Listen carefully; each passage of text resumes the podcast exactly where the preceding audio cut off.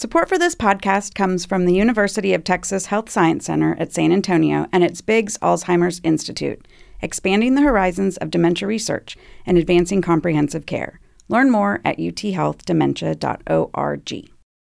It's not often that an author leaves this world, and the government declares a three day state of national mourning. Y en homenaje a la memoria de Gabriel García Márquez, that's what happened in Colombia in 2014 for writer Gabriel Garcia Marquez. The man whose genius was to filter the often bloody and divisive history of Latin America and its post colonial search for identity through a lyrical lens. The Colombian born writer is best known for his novel 100 Years of Solitude.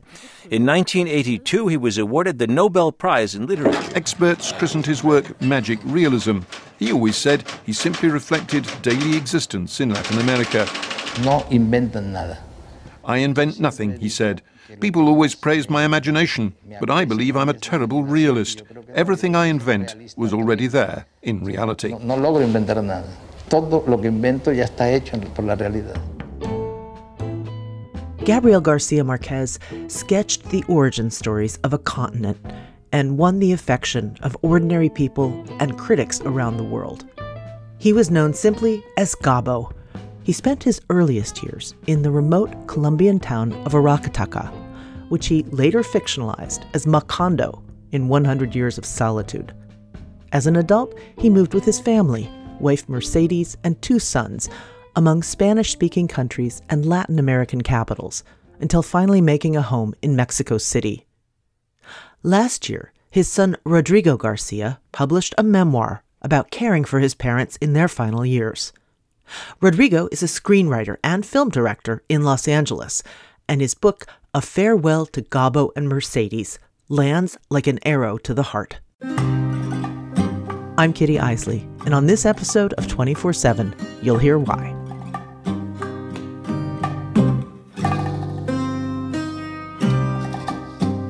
I spoke to Rodrigo Garcia earlier this year about caring for his parents in their last days and writing about it. Gabo and Mercedes died six years apart. I took these notes and then I, you know, after my father died, I returned to Los Angeles and I wrote them all down quickly because I I didn't want to forget them. I didn't want to forget the feelings, the ideas behind them. You know, it was not something that I thought I would publish. I thought it would be for my kids or my brother's children and but it was when my mother died that I realized what I wanted to do, what I could do beyond just writing about the last few days of the famous writer. You know, her death pointed the way for me to write about the loss of both parents and, and the kind of closing of a chapter that that is. Can you paint a picture of your dad in the family, not as the famous writer that the world knows, but the dad that you knew? I can give you a version of, you know, my dad when we were kids, when we were seven, eight, nine. You know, we always had a good sense of him and his relationship to us and to his work. First of all, because he worked at home. He never had an office. He always had a home office. And his schedule when he was writing, which was wasn't every day, but most days when he was on a project, you know, was nine to two. It was very, very structured. Only late in a book, when he was already in a rewriting and revising mode, would he work in the afternoons. But as long as he was creating, as long as he was unfolding a book, it was always nine to two. You know, he had superb concentration and could go into that office and and it was a it was like a time warp. He was you know very capable of not hearing or or seeing anything beyond what he what he had in front of him. But then he would switch and be very present at lunch in the afternoon. You know, he was always very curious about our lives and would interrogate us and was very um, insistent, for example, that we came home from school to have lunch. School hours in Spain and in many, you know, Latin countries is usually 8 to 1.30 or 8 to 2 unless there was a day where you stayed back to do extracurricular activities or sports you know we were required to come home you know he really saw lunchtime as as a place to to catch up and to see what everyone was doing you know he had that lifelong question of his how's life what's going on tell me something and then also very gregarious person you know he he was always very social and and uh, constantly going out uh, uh, in the evenings. Not every evening, but you know, it was uh, having people over, always socializing. So that's the father I remember from my you know early years. I think in my late teens, you know, my parents were still curious about us and would ask us. But you also climb up more as an adolescent. But he would still try to corner us and try to figure out how life was. Do you recall your father, or do you recall becoming aware of his losing some of his mental sharpness? Yeah, you know, there was always something that, you know, I've seen already and I've been through, which is, you know, sometimes even in your 50s, you'll forget a name. In your 60s, for example, this, this week I was struggling to remember the name of the actress Juliette Binoche, whom I've known her work for 35 years. And and I could not remember it for a full afternoon. And uh, of course, you know, it immediately fills me up with paranoia. So he did go through periods like that, but I think it was the normal forgetfulness. Into his late 70s, it became more acute.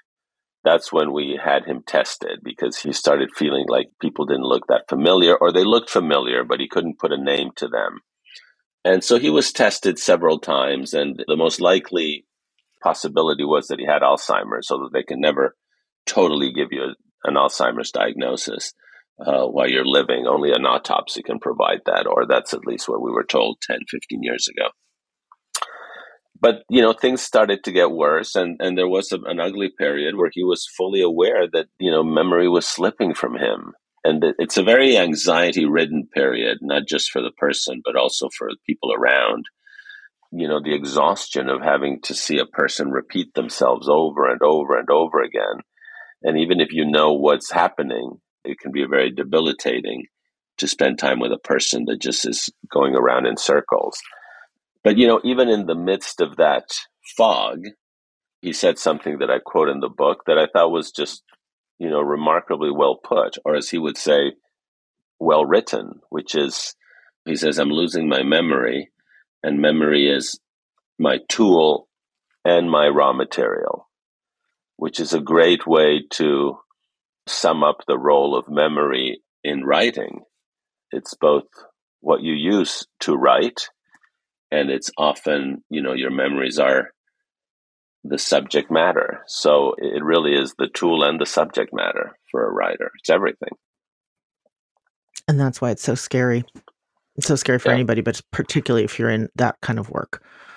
He says at one point, you are asking him at different moments in his life about what he thinks of life, I guess. And he says at one point he's going to stick to short stories because he doesn't have the ability to keep track of long plots or the arc of a story. Do you remember that conversation or No, I do I do remember that conversation. We had it in his bedroom in Mexico City, either at bedtime or in the morning because I know he was still kind of in bed or maybe taking a nap. Um, and he said he had heard that, you know, that writers with age lost the ability to hold, you know, the, the, the big novel in their head. It wasn't so much the physical strain or mental strain of, of the writing of a 500 page book. But I think in most cases, I think the imagination shrinks a little bit. I mean, I'm a screenwriter and I can definitely tell, you know, when I was in my 40s, you know, I had an idea for something, an idea, mind you, not a story or a full script. I had an idea for something, you know, several times a week. And now I have to, it's like breaking boulders, you know, trying to break through to an idea that's, that's deep and a little wider and, and more all encompassing. So he had kind of accepted that and, and, um, cause he was feeling it by then. This was before he was ill or losing his memory. This must have been when he was in his early sixties and indeed all his books after that which were you know i think two or three books that were published you know we're all uh, under 200 pages. Coincidentally you know i am a reader of philip roth and his last three or four books are also under 200 pages. You know this was someone who could you know well into his 60s and 70s crank out 400 page novels. But even for a phenomenon like him um, you know the time came when the stories just shrank in size and scope. Do you have the book with you? Uh, yeah, yes. I ask you to read at page 49 to 50, and then I'll have a couple questions about that. Standing there at the foot of his bed, I'd like to think that his brain, despite the dementia, and perhaps aided by the morphine, is still the cauldron of creativity that it always was. Fractured, perhaps, unable to return to thoughts or to sustain storylines, but still active. His imagination was always prodigiously fertile. Six generations of the Buendia family make up 100 years of solitude, but he had enough material for two more generations. He decided not to include it for fear the novel would be too long and tiresome. He thought great discipline was one of the cornerstones of writing a novel, particularly when it came to framing the shape and limits of the tale. He disagreed with those who said it was a freer and therefore easier form than a screenplay or a short story. It was imperative, he argued, that the novelist draft his or her own rigorous map in order to traverse what he referred to as the treacherous terrain of a novel. The journey from Aracataca in 1927 to this day in Mexico City in 2014 is about as long and extraordinary a journey as a person can have, and those dates on a tombstone could never begin to encompass it. From where I'm standing, it looks like one of the most fortunate and privileged lives ever lived by a Latin American. He'd be the first to agree.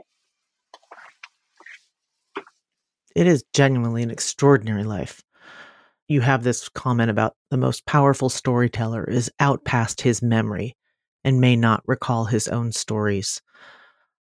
When you came to terms with that, that you've got this arc of his life, but that he can't remember it, what's your response? How are you, as his family, processing that and, and thinking about how to care for him? You know, the lyrics from the musical Hamilton come to mind who lives, who dies, who tells your story someone is always telling someone else's story. You know, someone has to because, you know, like my father used to say, death is the only thing I will not be able to write about. You know, my own death. But it is it is sobering to see the arc of a person's life. You know, to see your parents diminished, and obviously there's a point not infrequently. You know, children become the parent's parent, but all that is par for the course. You know, a lot of this subject matter is both awe inspiring and totally daily and banal. You know, these are the things that people go through every day.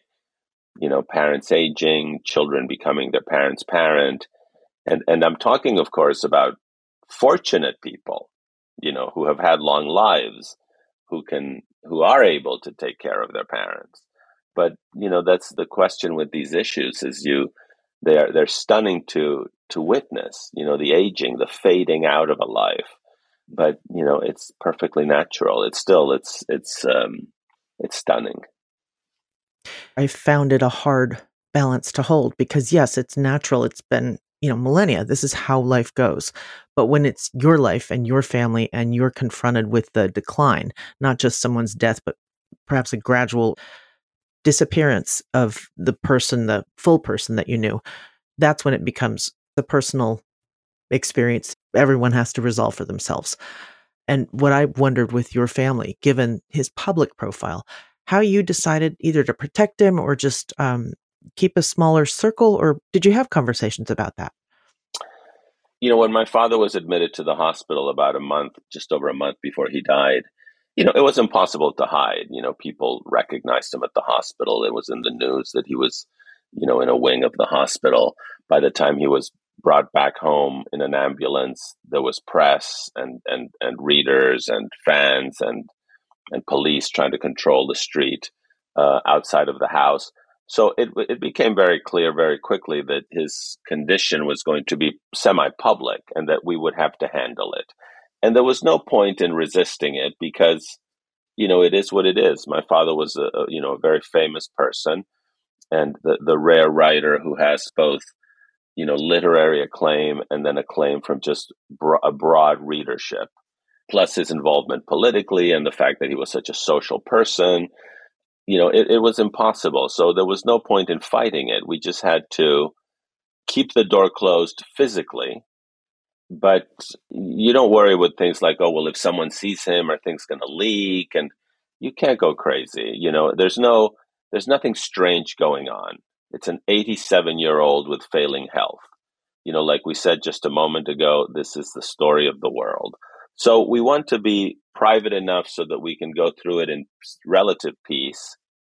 But on the other hand, there's nothing to see here, as they say.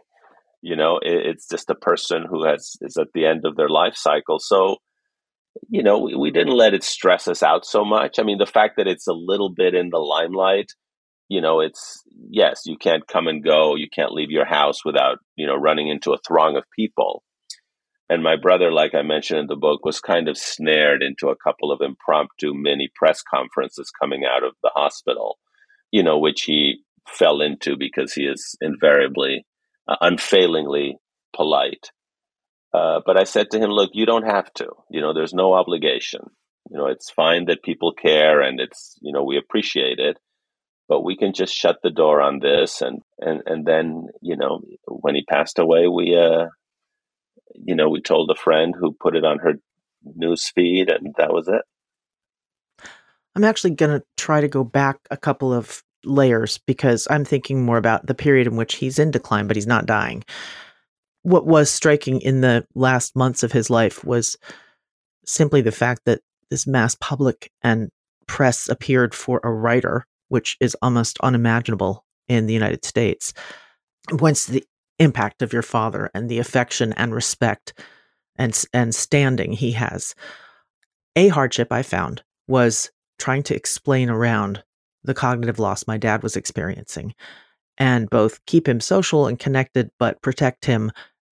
Was there talk about that? How you kind of protect someone before the end because you don't want them exposed or in some way harmed, hurt, you know? Yeah, you know, I um you know, we were quite frank about it. I mean, my father was not someone who had many public commitments, you know, public speaking, etc he did do some things around his 80th birthday when he was already a little touch and go with the memory. Um, but as things got worse, you know, we just we just warned everyone. Look, he may not remember you. He might be repetitive. Again, there was nothing extraordinary, and we thought there was no shame on it in it. You know, this was an aging person. You know, not only was he in his 80s, but he had gone in his 70s through a couple of, of you know, quite strong chemotherapy treatments for for cancer, which you know can also have the effect of you know harming your memory. But we were quite open with it, and people were just often happy to spend time with him, even if he wasn't at his height. Even when he was losing his memory, he would he would be able to fall into some, you know, interrogating his the person he was with. How are you? How are your people? Where are you living? Where are you working? you know he was he was able to get away with it until he was not i mean we just look there was there's no hiding it and there's no shame in it so of course we protected him from situations where he would not be able to make it through like public speaking or or an interview or something like that but socially you know everyone knew what he was going through and it was a very normal thing to go through but you know it, it is what it is no shame in it good way to put it I want to ask if you would read page 59 as he passes and um, the the recognition that people have and the sort of quiet dignity they bring to the moment. And that starts at word spreads. Word spreads, and in an order that I can no longer recall, one person after another who works in the house makes their way to the door or to his bedside and looks on in disbelief. There is no apparent self consciousness or awkwardness in expressing pain or grief in front of the others. The surroundings fade away, and each and every person has their own singular encounter, not just with the deceased, but also with the event itself, as if death were a communal property. Nobody can be denied their relationship to it, their membership in that society. And death, as something that is, rather than as the lack of something, is sobering to behold. That seems to be the case even for the nurses in the room. They go about their business, but it seems to me that they are now in their heads, unable to avoid reflection. It's not an occurrence that must ever get old. Quite beautiful. I, I wonder. I wonder that about the nurses, but you know, you see nurses in hospitals, and there's even when they're kind, and there's sometimes an aloofness that there kind of has to be. You know, I think they have to protect themselves because suffering never gets old.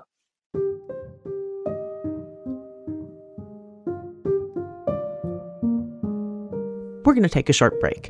And when we return, Rodrigo Garcia talks about the respect for death in Latin America. I'm Kitty Eisele, and this is 24 7.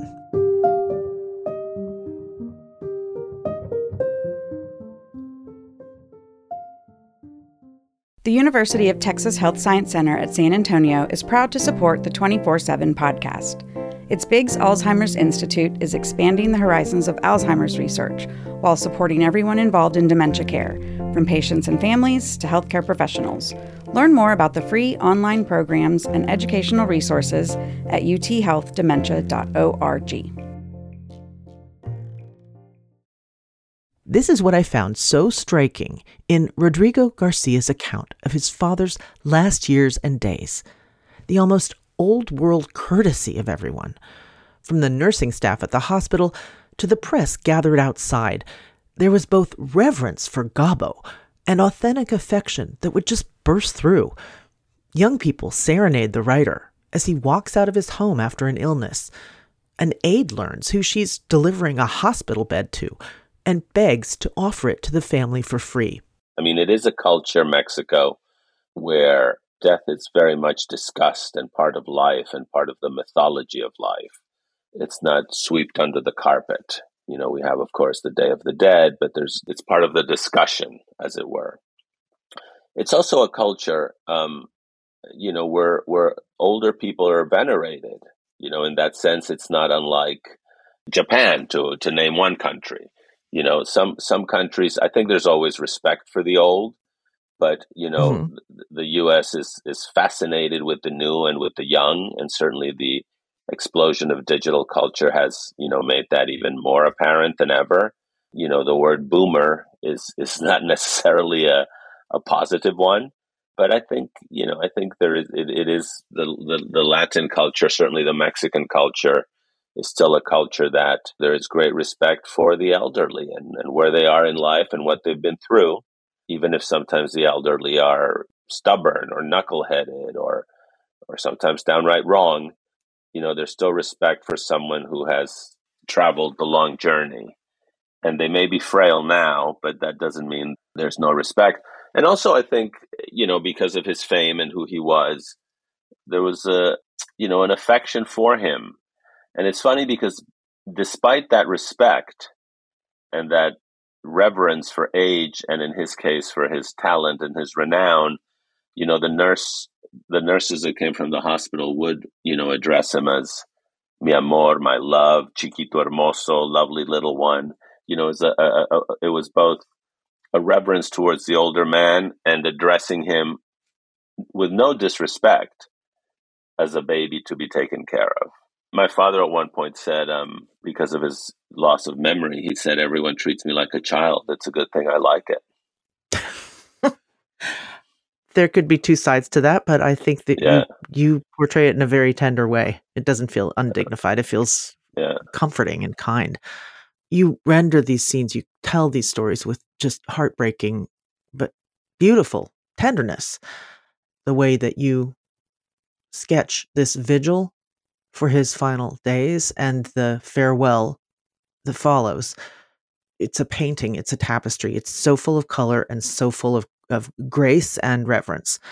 And I wondered if you had, as a filmmaker or writer, ever felt or seen what was comforting to you or helped you have tools to think about this very universal, very common experience?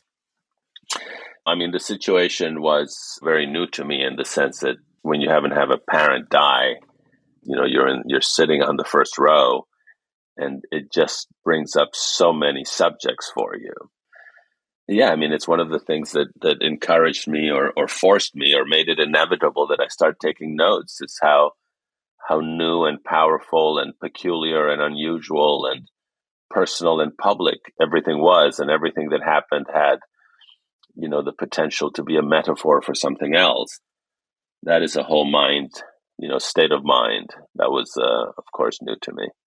There's so many shimmering parallels to me that coincidences in the last months for your father of his death to his books. And I could not imagine not having written about it. He dies on Holy Thursday. One of his main characters does as well. A bird flies into his house and dies, as it does in a book. I don't know how you couldn't write about this. Yeah, I mean, it's a subject matter presents itself to you. And, you know, like I say in the book, resistance is futile. I could not not do it. You know, I couldn't resist it. Sometimes, you know, the force of, of an image, of an idea, of, of a coincidence, of a contradiction is so strong that you have to put it down. You know, again, resistance is is is totally futile. What did you want a reader to get from it? Or were you thinking about that? You know, I, I tend to think that anything well told is worth hearing. Um, you know, I've read, you know, I'll, I'll read a great book about uh, someone painting a wall if it's well written, if it's, you know, things can be compelling in many ways. Again, you know, I had both the advantage and the disadvantage that you know, there was built in interest in whatever I wrote because I had access that nobody had to the final days of, of you know, the big artists, the famous artists. Um, so again, that was a double edged sword. You know, that guaranteed that what I wrote saw the light of day. But I also wanted it to be something that was well written or as well written as I could make it. And and to make it personal but not sentimental, not maudlin, so, what do I want people to take away from it? I think, you know, the same things you want people to take away with, you know, when I write or direct a movie is, you know, to, to hopefully, eh, you know, people will feel that that feels real, like life. Not, not in the sense that it's, it's um, not dramatized or that there are no metaphors or hopefully even some poetry, but that it resonates with other people's lives. You know that people look at something and say oh i know i know what that is like or or now i know what that is like. Oh i think you succeeded. This is a home run.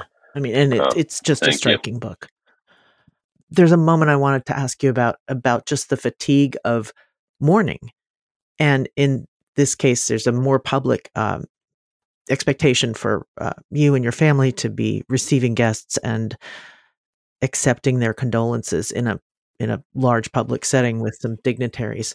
But I think everybody can feel the same level of kind of um, weight and sort of that moment where you have to hold yourself up because that's what we do.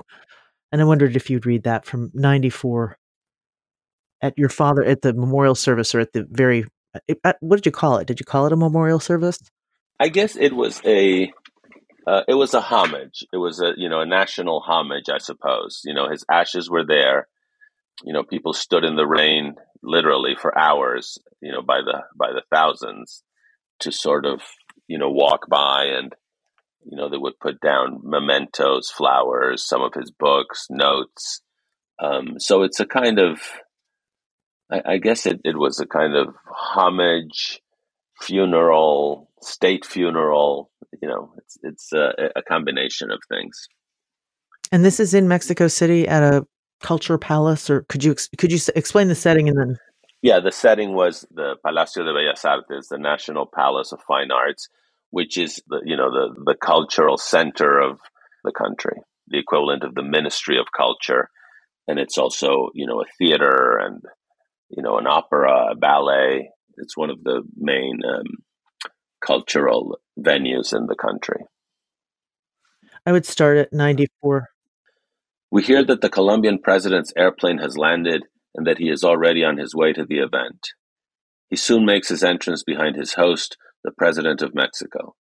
A pleasant surprise is that many friends of my parents came on that plane, and this new wave lifts our spirits again. My mother greets them with great glee, unabashedly delighted. ¿Qué te parece todo esto? she asks. How about this? The national anthems of both countries are played, which changes the mood. The Colombian president, who is close to me in age, is someone my dad knew for years, and they were friends long before he became president. He doesn't mince words. Gabo, he says, is simply the greatest Colombian who ever lived. My mom watches him with pride like he's a nephew who has done well. His brother is also there, a journalist who is one of my mother's favorite people and who catches her up on the gossip in Bogota. She's happy, all things considered. Towards the end of the Mexican president's address, which is otherwise quite good, he refers to us as the sons and the widow. I squirm in my seat, sure that my mother will disapprove. When the heads of state leave, my brother walks over to me and deadpans, the widow. We laugh nervously. Later, my mom speaks her opinion in no uncertain terms, grumpily.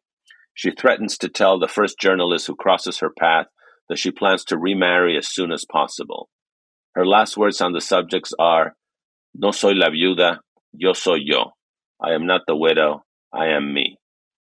My brother and I had promised ourselves that as long as people were standing in line outside Bellas Artes to pay their respects to our father, he and I would stay no matter how late beyond the departure of heads of state, press, friends, and family. But moments after the event is officially over, it's clear to us that our good intentions are not enough to keep us from the verge of collapse. So disappointed by our failure, but hoping to forgive ourselves, we leave. That's a lot of a lot of very much very Mercedes like things going on there. A lot of choices that she made. That was uh, you know, the fact that she enjoys that the plane arrives full of friends and you know she's able in the middle of the grief to get excited about interacting and about sharing the experience you know saying to friends look at this how about this um, and, and then of course immediately you know voicing her disapproval of the way the president referred to her We're all just human. it made a lot of sense that's to me. yeah She's herself. She's not cowed by Yes. this. yeah Who cared for your mom in her final months? she you know she had she was in the same house in mexico city you know this happened during the pandemic she died in august of 2020 um, so you know she had two caretakers and there was a, a day person and a night person. And you know she had a secretary with had been my father's secretary and i mean more than a secretary someone who who ran the household you know uh, an executive uh, assistant i guess that would be called right now or a house manager.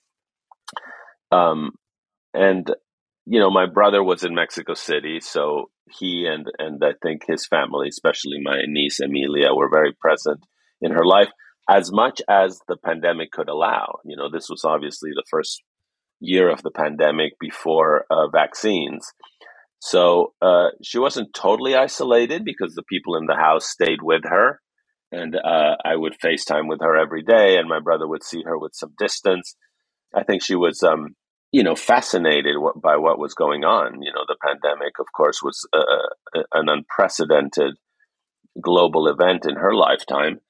So, you know, she was a consumer of news and was just um, fascinated by it all. And then at the end, when she got sick, you know, my brother was there with his family physically in the room. I mean, obviously the pandemic was still raging, but there was no way not to be there. Then in a day, she took a turn to the worse. Just as I was planning a trip, you know, my brother called me and said that she had a couple of hours left. Um, so I chose not to go. You know, I was going to fly and not be with her, and um, I wouldn't get there in time. And then we were not going to be able to go to a funeral home or or have a funeral or you know uh, again in the middle of of you know restrictions to social gatherings you know, I experienced what so many people had experienced, had seen it in the news, you know, seeing their their their their loved ones for the last time, you know, on your phone.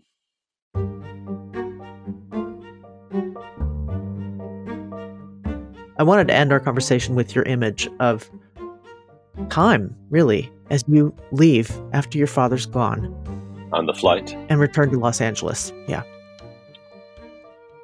I board an early flight back to Los Angeles. It's my eighth flight to or from Mexico City in three weeks. As the aircraft taxis slowly toward the runway, I am suddenly overwhelmed by the clarity with which I can feel that my father's magnificent time on Earth has passed. During takeoff, I am filled with sorrow, but the unexpected coupling of the emptiness of loss with the powerful energy of the engines is strangely exhilarating. As the landing gear retracts and the airplane banks left, two volcanoes can be seen to the east, backlit by the rising sun. Popocatépetl, hundreds of thousands of years older than the written word, and Ixtaccíhuatl, lying in state. As we reach 10,000 feet, a bell chimes like a gentle alarm clock. I recline my seat and look around. The woman next to me is reading 100 Years of Solitude on her phone. You can't make that up. you absolutely can't. You can't make it up. If I'd wanted to write a final passage and that hadn't happened, I would have no idea what it could be. Rodrigo Garcia. His memoir of his parents is A Farewell to Gabo and Mercedes. If you have an experience of caring for your family, we'd love to hear it. Send us an email or a short voice recording to 247 at tpr.org. 24 7 is produced by me, Kitty Eisele, with Ben Henry. We have editing help from Cindy Carpien. 24 7 is a production of Texas Public Radio.